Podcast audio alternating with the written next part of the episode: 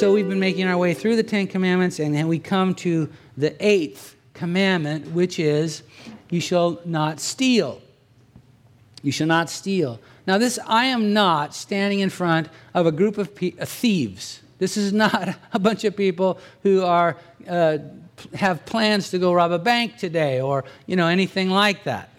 and so, it's easy for us to disregard some of these commandments when we hear them because they don't seem to affect us. They don't seem to register as something that would be important to our lives. We don't have uh, any inclination to be thieves. And so when the Lord says, don't steal, we say, yeah, okay, I get that. Let's move on. The Lord has a whole lot. Every time you encounter something in God's Word, there's always more than the surface. And you always need to ask yourself, what is this about?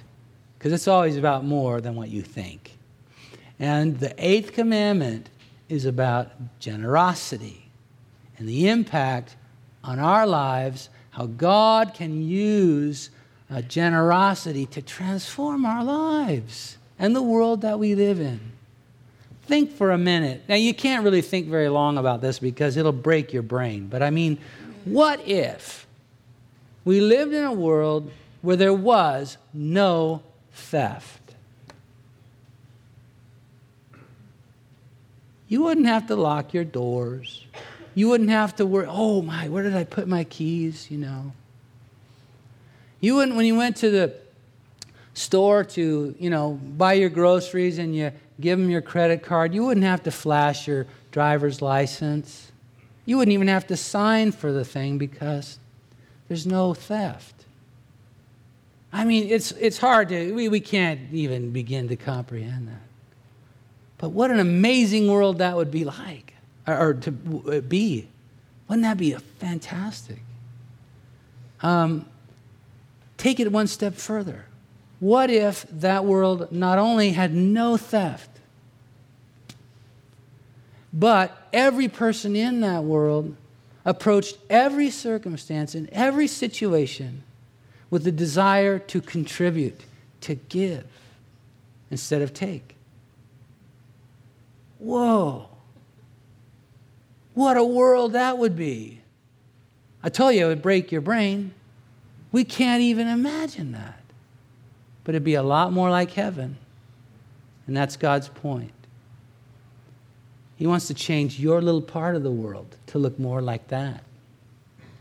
So we're going to dig into this a little bit this morning, and that's why I asked you to turn to Luke chapter 19. Verse 1 says this Then Jesus entered and passed through Jericho. And Jericho was a little town outside of um, uh, Jerusalem to the east.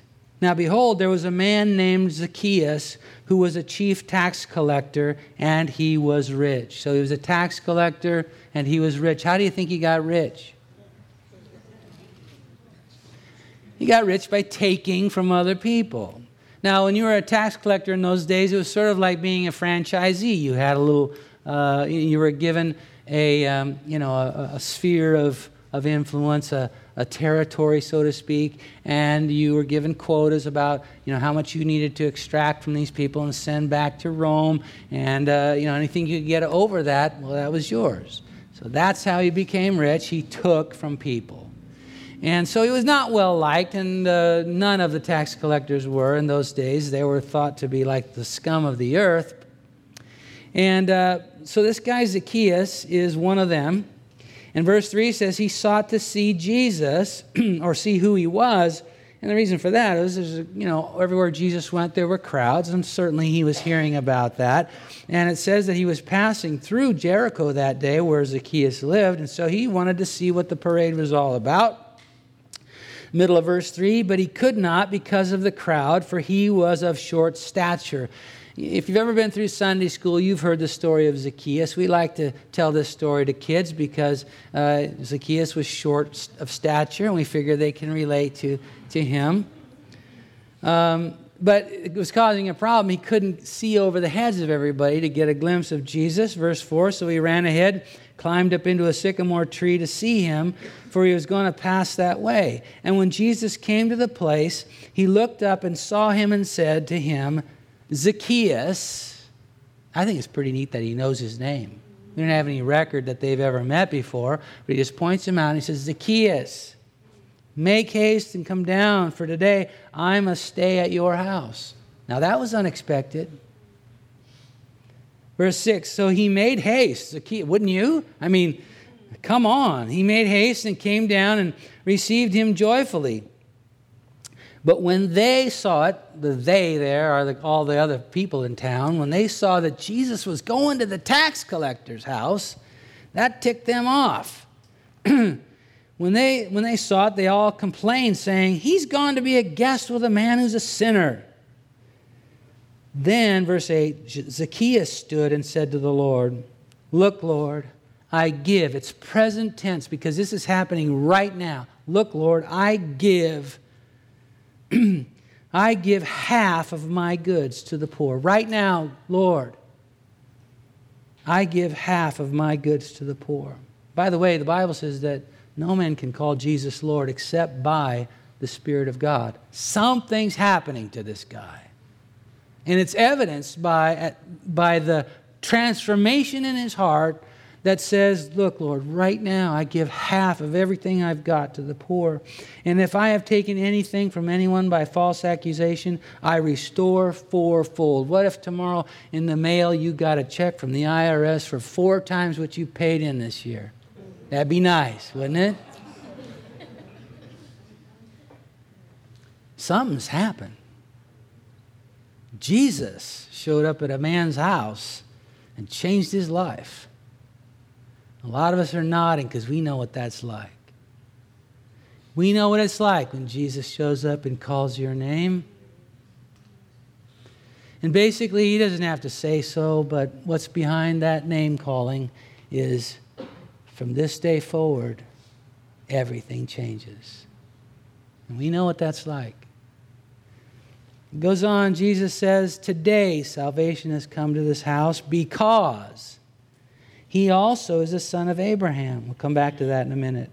For the Son of Man has come to seek and to save that which was lost.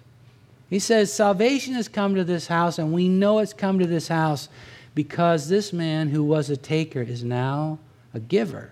He's a son of Abraham. What does he mean by that? Well, back in the very beginning of the Bible, in Genesis chapter 12, you could look it up later if you want, verses 2 and 3, there's this guy named Abraham. Abraham is the father of the Jewish people. I'm not Jewish, most of us here are not. but the Bible says that, that uh, he was the father of the faithful. His uh, children, his lineage, were the ones that God chose, not because they were special so much, or not at all, but because he was carving out a group of people to be a prototype of the, a display of the ways that he wants to work in all of our lives. And the Bible says that you and I, if we've come to Christ, I'll, I'll take you to this scripture in a minute. Uh, if we've come to Christ, we're in that lineage. Anyway, he's the father of the faith, father of the Jewish people, and God is giving Abraham his initial promises in chapter 4 or chapter 12 of Genesis. He says, I will make you a great nation. I will bless you. And that word bless in the Hebrew is a huge word. It covers everything you can imagine, not only financial blessing, uh, emotional well being, physical uh, health and wholeness, uh, relational uh, vitality and, and, and uh, blessing. It covers it all of it, covers all.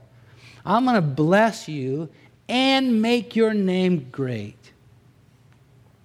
And a lot of times, people, when we think about God blessing us, which, by the way, God wants to do, He's clear as a bell through all the scriptures that He wants to bless you, Miles. He wants to bless you. In that same way, in every aspect of your life, Michael, He wants to bless you. But we stop there sometimes in our thinking. But God goes on. I'm going to bless you, make your name great, and you shall be a blessing. In you, all the families of the earth shall be blessed. God says, here's the deal I want to pour out rich blessing in your life just because I love you. But there's also a purpose. I love everybody else too. And I want to bless them through you. And so when he said that day about Zacchaeus, Zacchaeus, salvation's come to this house because you're a son of Abraham and you are now evidencing the fact that you are a, child of God, that God is your father, that you are in this line of blessing and, and uh, uh, commissioning to be a blessing that Abraham was.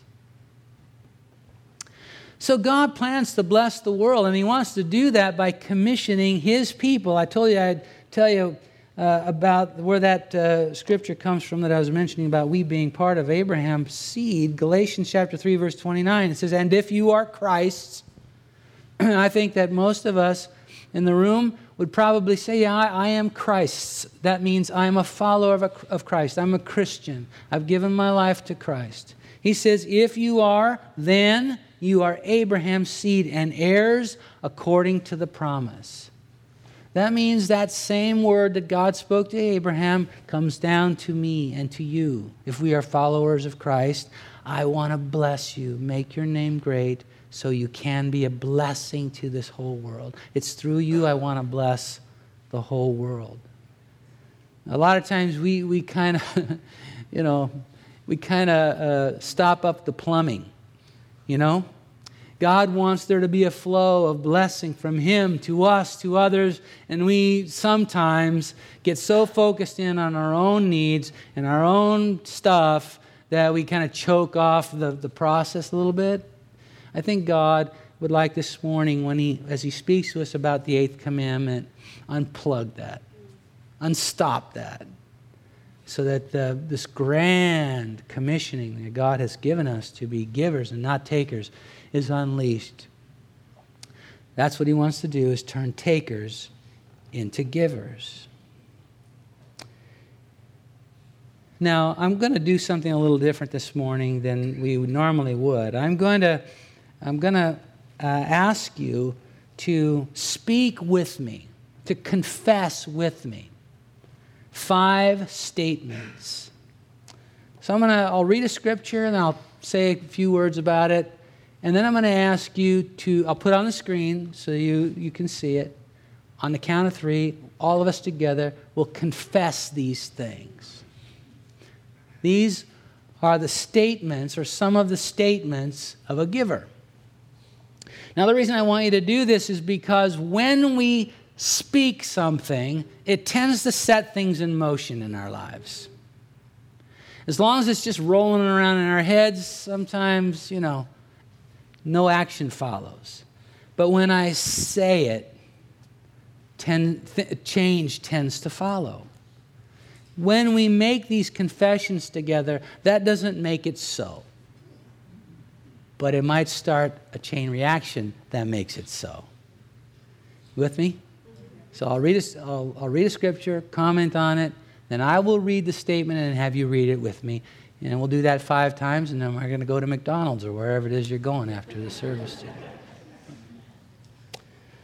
1 Corinthians chapter 6 verse 20 says this, "For you were bought at a price." Rose, you were bought at a price. Christine, you were bought at a price. Alex, you were bought at a price. Who can tell me what that price was? Hmm? Blood of Jesus. You know, sometimes we think of ourselves as, you know, uh, God, if, he, if we were bought by, if we were purchased by God, uh, it was an impulse buy. You know how you go to the cash register and there's all these weird little magazines, and you know you can lose 200 pounds in 10 days, and you know there's uh, uh, gum and and chapstick and that kind of stuff. Well, that's all sitting there because you're in line, you got nothing to do, you know, well, oh, it's a dollar fifty. I'll buy that. You know, I want to lose 200 pounds in 10 days.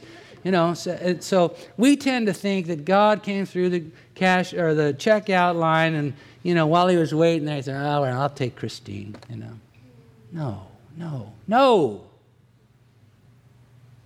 God paid the highest price possible. He shed his own blood to purchase your redemption, yours alone. You didn't get caught up in a, a big net that he somehow, you know, uh, slung out there and, and wasn't aiming for you, but you got caught up in it and so you're happy about it. No, he went after you and paid the highest price for you. You were bought at a price. Why is that important? Because if I know my value is that high, I don't need to worry about what you think of me. I don't need to get my worth by bringing yours down a little bit. You know how that goes? You meet somebody and you kind of jockey for position. Try to figure out a way to kind of take them down a notch or two so you can feel better about yourself, right? We all do that. You, what are you looking at me that way? we all do that.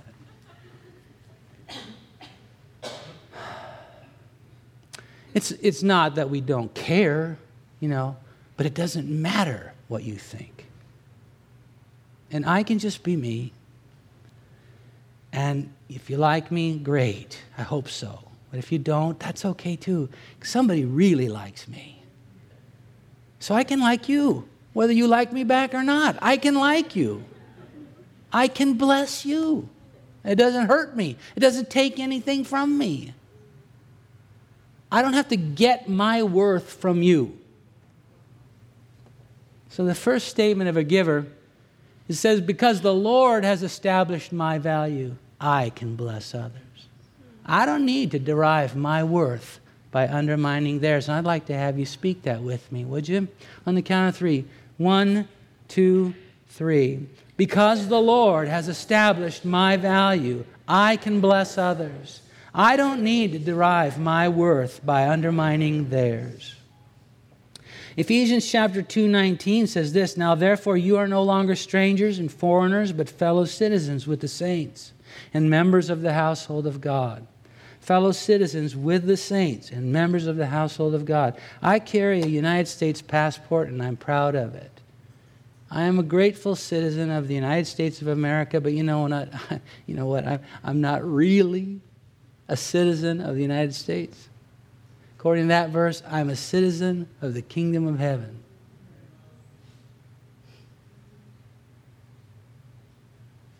And here's the, re- here's the deal because that's so, I don't have to worry about squeezing out every ounce of benefit from my citizenship, from my local, county, state, federal government.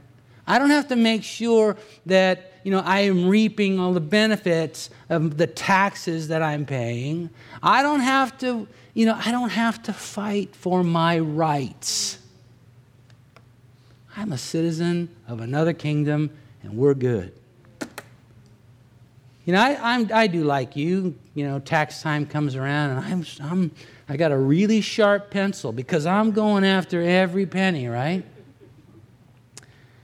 I don't I'm not even sure that that's wrong, but I look, let's watch our hearts. Let's watch our hearts. Let's be givers, not takers. Let's be people who, who pour in to our culture, not pull out. We all know people, you know, they play the system to make sure they get every everything that's coming to them. And I'm not just talking about uh, money. I'm talking about, well, it goes, uh, you know what I'm talking about.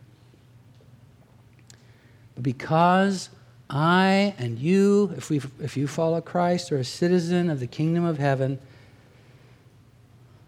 I can, I can approach my, I can, I can approach my city council without uh, being angry the way they're not doing what they should be doing. I can, I can approach them with, all right, here's what I could offer, rather than, what can you give me? Because, the, because I am a citizen of heaven, I can bless my city, state, and nation. I don't need to fight for my rights. Now, don't get me wrong. I understand we live in a democracy, and it's kind of based on, you know, you know, making sure that we let our our uh, elected representatives know what we want. But watch your heart. Watch your heart. Let's be givers, not takers.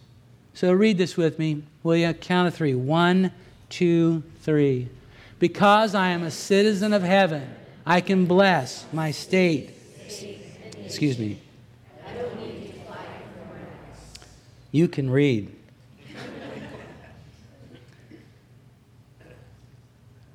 Ephesians chapter 5, verse 25 says this Husbands, love your wives just as Christ also loved the church and gave himself for her.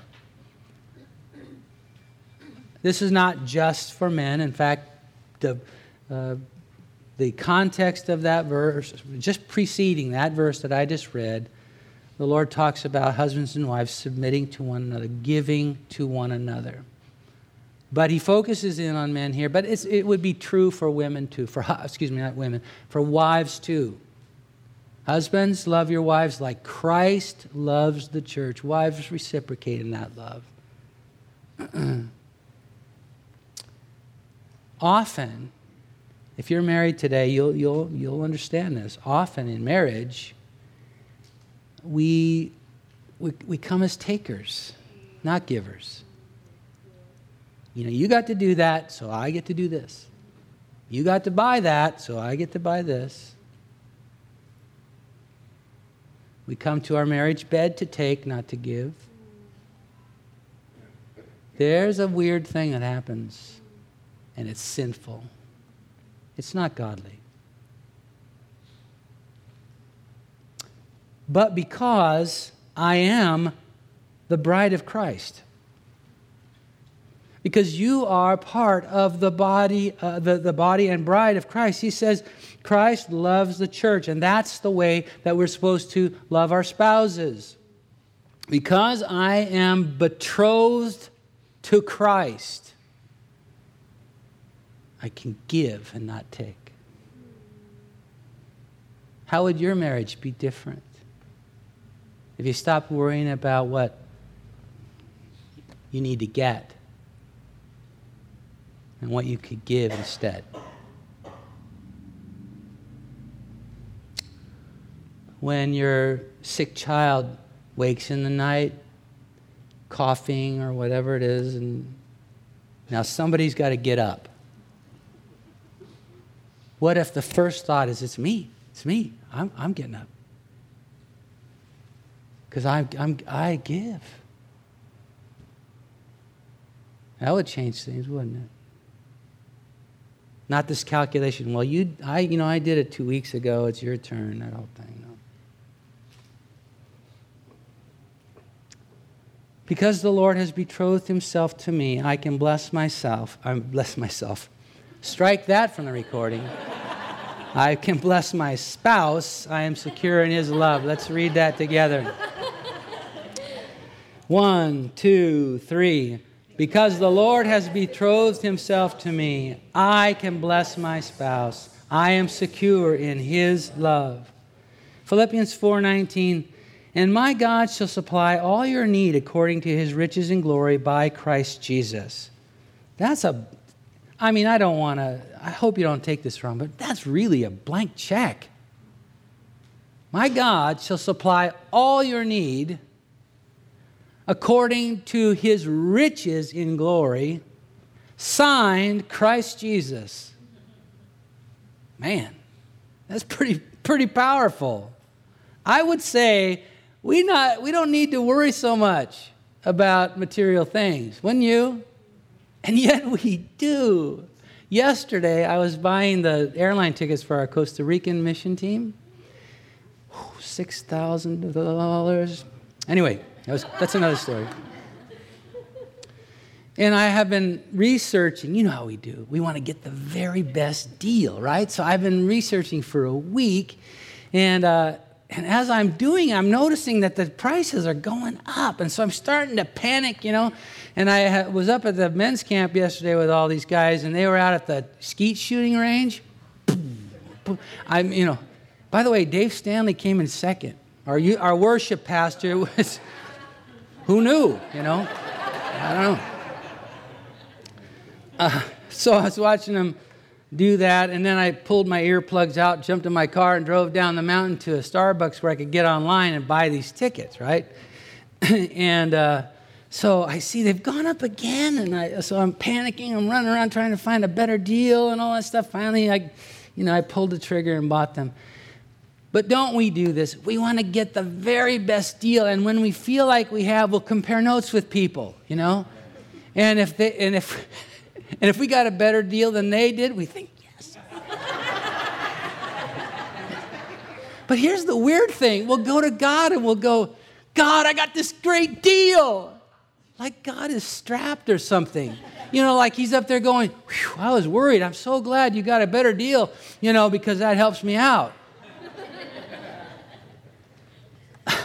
My God shall supply all your need according to his riches and glory, signed Christ Jesus. We don't need to worry about that so much.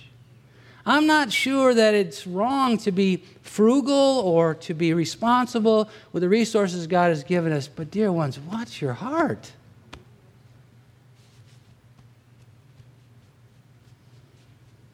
Let's be different. Givers, not takers.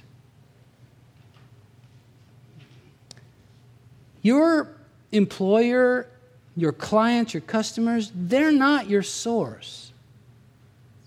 God is. So you don't need to make sure you get. I, a guy came to me the other day and was telling me about he was working up his courage to ask his boss for a raise. That's fine. I, I didn't have any problem with that. But I know that a lot of us, we, we get worked up about the fact that, well, if they would just give me more money, I'd be better off. My God shall supply all your need. Signed Christ Jesus. I mean, we have a promise from God. I don't, I don't need my boss's money. Well,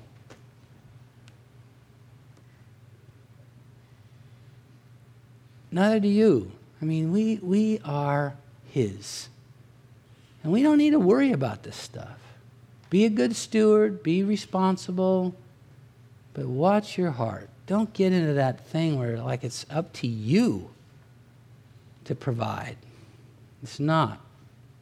Let's be, instead of going to work every day thinking, what more can I squeeze out of my, my boss? Let's figure out what, how much more could I give? How much more could I offer the people that I work with? How could my life change the environment of this place where I work? Wouldn't that be different?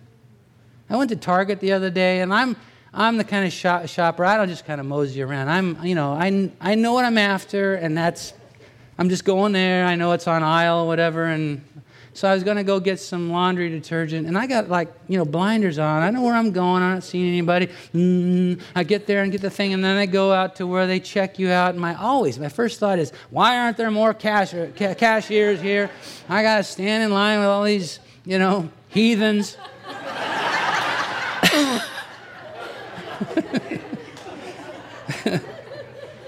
so, I mean, and sure enough, the Lord just busted me right between the eyes. And it was like, really? Pretty much that's all he had to say. You know, I knew it. What if I walked into that store that day not to get, but to give? Well, I needed some laundry detergent, but that wouldn't have been hard to handle. That transaction would have been pretty simple. But what if I said a kind word to the cash register, cash register, cashier? and, that, and, honestly, that was a, probably a Freudian, oh, I don't know if it's some kind of slip right there, right? Because I tend to think of these people as not much more than just a cashier, cash register. But they're people Jesus loves, right? What if I said a kind word that might have set them on a different course for their day? God might have been able to use that in some way. I could have given instead of just been a taker. What a world we would live in if we would listen to God and pay attention to the eighth commandment. So, because the Lord is my provider, I can bless my employer, customers, and business associates. I don't have to extract my wealth from theirs. One, two, three. Because the Lord is my provider, I can bless my employer, customers, and business associates. I don't have to extract my wealth from theirs. Finally, Ephesians 2 8 and 9 says this For by grace you have been saved through faith, and not of yourselves. It is the gift of God, not of works, lest anyone should boast. That means that the grace that we have been so lavishly given, all of us. How many of you say, I, I thank God for His grace? Go ahead, raise your hand. Thank God for His grace. God, see our hands. Thank you for your grace. That grace is free. Free. You can't earn it. You can't buy it. There's nothing you can do to motivate God to give you more of it. He lavishes His grace on us, and it's without works. So, because that's true, I can give to the church. And not just money. I can offer freely my time, my talent, my treasure. I can serve my heart out. Because I don't have to worry about being taken advantage of. I don't have to worry about proving myself. Honestly, I've been around the church for long enough to know that a lot of times people give and they serve because they want to be seen and known and because they want somehow to score points with God. None of that matters. God's grace is free. So I don't have to worry about that. It doesn't have to pollute my serving and my giving. I can bless and benefit the church without any second thought. Because my eternal destiny is secured by God's grace alone, I can bless the church. I have nothing to earn or prove. Let's stand as we say this together.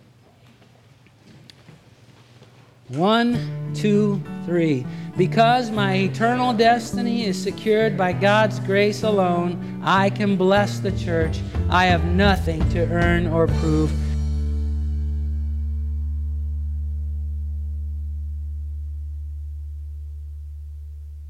This is recording number 11161 from the teaching ministry of Crossroads Foursquare Church in Fairfield, California. It was recorded on Sunday morning, May 17, 2015. This is the 14th message in a series titled The Exit A Journey to Freedom. This message by Randy Boldt is titled Generosity.